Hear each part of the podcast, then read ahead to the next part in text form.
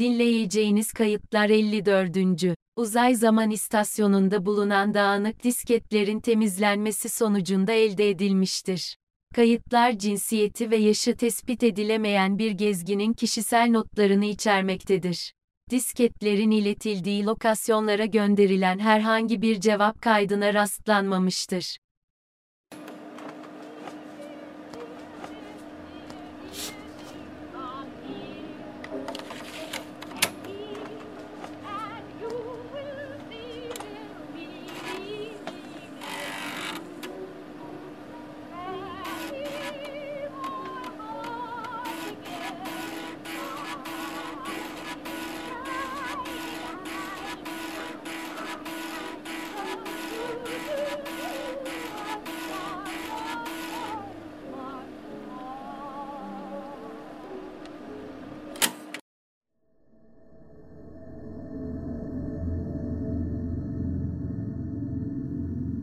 Merhaba.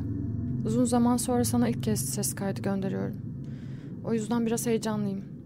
Eğer sesim titrerse ya da tuhaf boşluklar olursa aralarda şimdiden kusura bakma. Bu kayda yolculukta başlıyorum. 19. gezegene varmak üzereyim.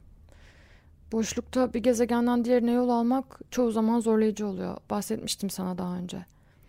Ama özellikle kapsül bu kadar eskiyse ve bu kadar kalabalıksa yolculuk gerçek bir çileye dönüşüyor. Koltuklar çok eski, çok küçük ve dip dibeler.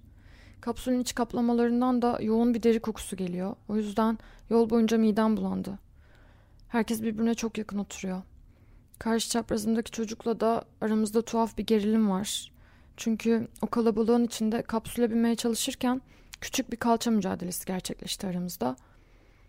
Aslında ilk kalça darbesini o attı. Benim karşılığım biraz daha etkiliydi sadece. O yüzden istediği yere oturamadı. Biraz canı sıkkın. Bana suçlayıcı bakışlar atıp duruyor. Evet çirkinleştiğim için ufaktan vicdan azabı hissediyorum. Ama biliyorsun cam kenarına oturmak benim için önemli. Bir de ilk o başlattığı için sonuçlarına katlanması gerektiğini düşünüyorum açıkçası. Bu kalabalık kapsül yolculuklarının yazılı olmayan bir kuralıdır. İlk başlatan sonuçlarına katlanır. Boşuna ağlamasın. İçeride çok fazla ücretsiz yolculuk yapan teyze var. Yanımdaki teyze fırsat buldukça ayağıyla çantamı itekliyor. Karşımda sigara kokan bir amca var. Uyukluyor ara ara. Ve çok fazla ağlayan çocuk var. Aynı anda ağladıkları zaman gerçekten çığlık atmak istiyorum. Ama tabii ebeveynleri kendilerini kötü hissetmesinler diye hiç rahatsız olmamış gibi yapıyorum. Göz göze geldiğimizde böyle samimiyetsiz samimiyetsiz gülüyorum onlara.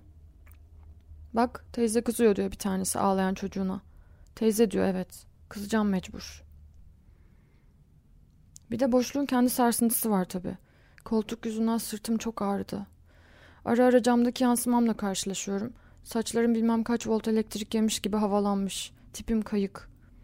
Kısacası böyle yolculukların sonunda savaştan çıkmış gibi yoruluyorum. Zaten insanlarla birbirimize o kadar yakınız ki hani böyle bir fiziksel yakınlık ancak bombardımandan kaçmak için girdiğim bir sığınakta mümkün olabilir. Ya da bir dinin özel gününde ibadethaneye toplanan müminler bu kadar iç içe ve yakın olabilirler bedensel olarak. Ama içerideki hengameye, gürültüye ve havasızlığa rağmen başımı her camdan tarafa çevirişimde gördüğüm koyu renkli, uçsuz bucaksız manzara beni ilk yolculuğummuş gibi heyecanlandırıyor.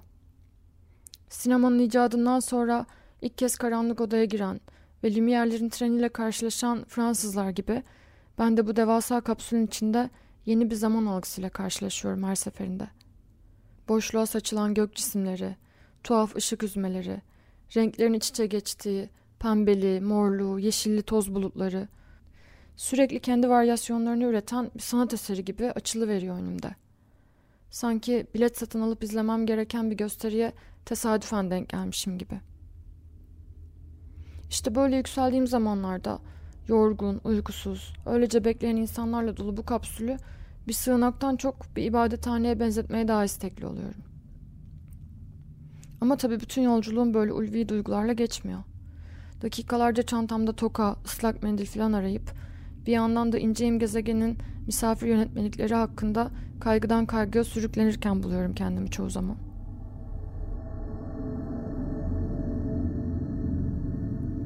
İnişe geçiyoruz sanırım. Koltuğuma geçmem lazım. Şimdilik hoşça kal.